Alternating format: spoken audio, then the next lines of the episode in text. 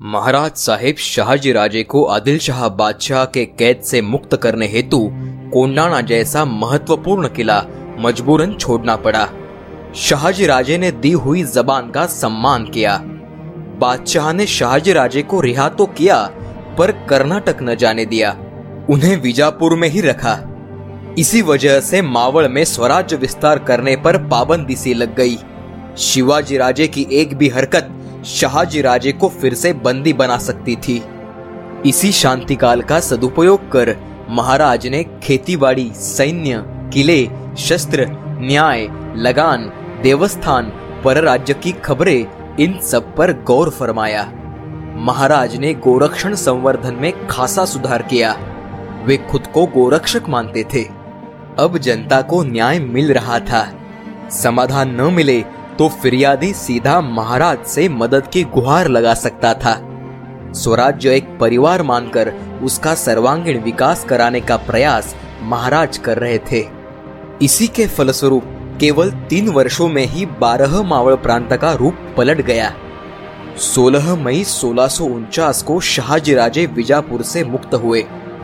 उन्होंने अपने खास सरदार कान्होजी जेधे को पुणे में शिवाजी राजे से मिलने की आज्ञा दी।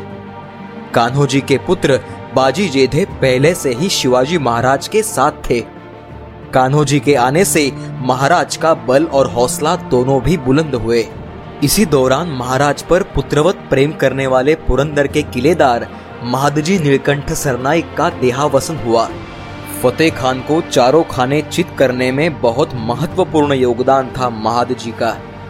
पंत सरनाइक मृत्युपरांत उनके चारों बेटों में किले के अधिकार को लेकर कलह उठा। महाराज के समझाने पर भी फ़र्क न पड़ा। इसी आपसी झगड़े में बादशाह किला लपक सकता था। दिल पर पत्थर रख महाराज ने अपने सिपाहियों को पुरंदर पर कब्जा जमाने का आदेश दिया। स्वराज्य के पावन कार्य में किसी के भी अहम भाव को स्थान नहीं था। इसीलिए उन्हें कठोर होना पड़ा। पुरंदर स्वराज्य में जुड़ते ही वहाँ नया किलेदार नियुक्त किया गया। नाम था नेताजी पालकर। शाहजी राजे कर्नाटक पहुँचते ही अब महाराज को स्वराज्य विस्तार का समय मिला। महाराज की मदद से ही कुछ वर्ष पहले जावड़ी प्रांत पर मोरे खानदान का वर्चस्व बना था। अफजल खान के हाथों में जाने वाली जावड़ी बचाकर वहाँ नए चंद्रराव यशवंतराव को गद्दी पर महाराज ने ही बिठाया।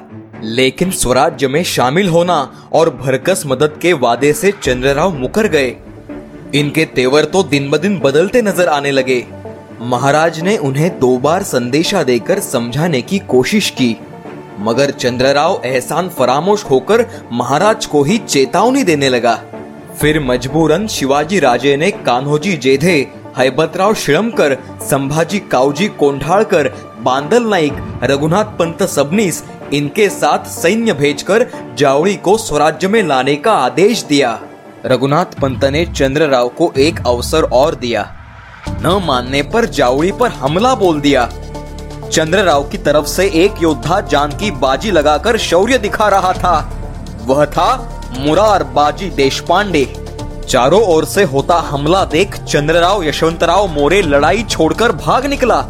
वो सीधा महाड़ के पास खड़े रायरी के गढ़ पहुँचा। चंद्रराव के भाई प्रताप राव ने भी विजापुर का रास्ता पकड़ा।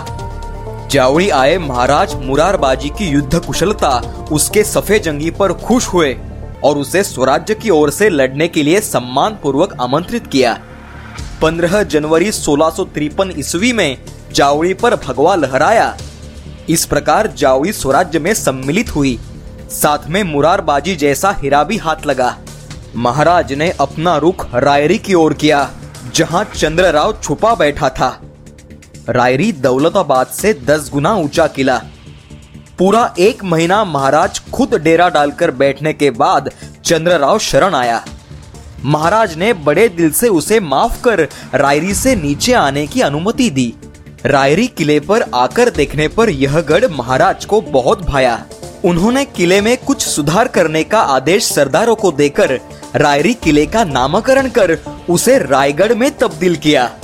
इसी दौरान महाराज की छावनी में रहकर चंद्रराव ने विजापुर संदेशा भेजने की कोशिश की और वहाँ से भाग निकलने में वह कामयाब रहा।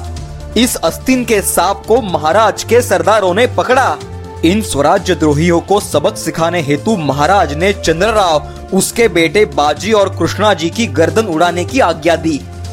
इस वाकिये से जावड़ी समीप खड़े चंद्रगढ़, मकरंदगढ़, कांगोरी, सोनगढ़ भी स्वराज्य में दाखिल हुए। विजापुर का आदिल शाह बीमार होते ही विजापुर का माहौल बदल गया। बड़े बड़े सरदार विजापुर में दाखिल हो रहे थे।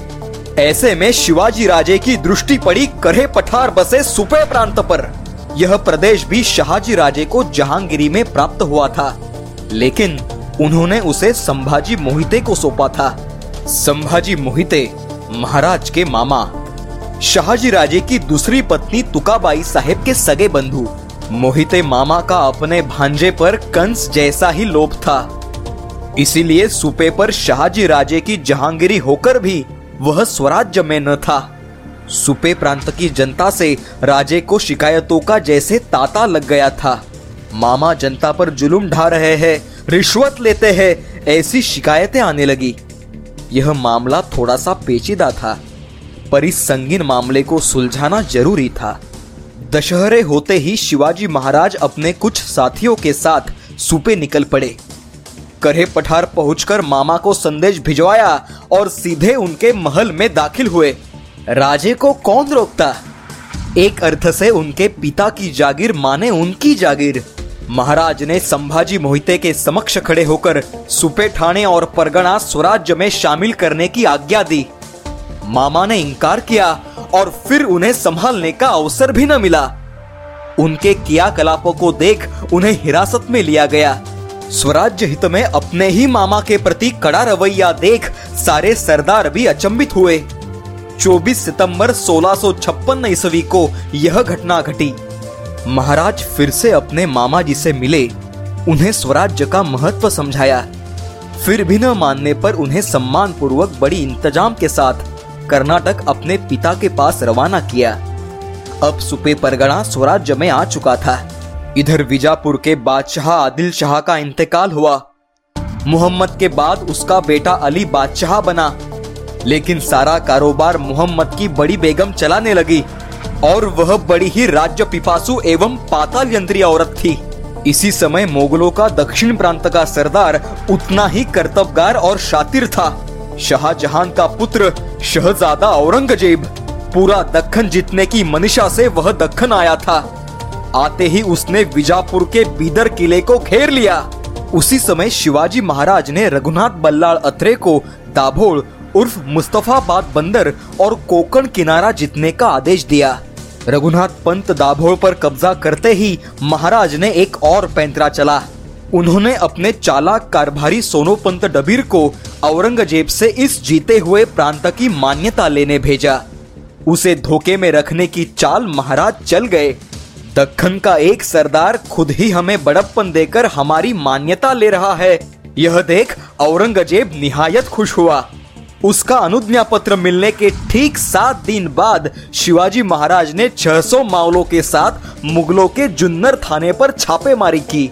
शिवाजी को मुगलों का सरदार समझ बेफिक्री में आराम फरमा रही पूरी की पूरी मुगल सेना का नामो निशान महाराज ने मिटाया और मुगलों पर डाले दो ऐसे छापों से प्राप्त सारी लूट, संपत्ति स्वराज्य में जमा कर शहजादा औरंगज़ेब को क्षमा याचना करने वाला संदेश भी भेजा।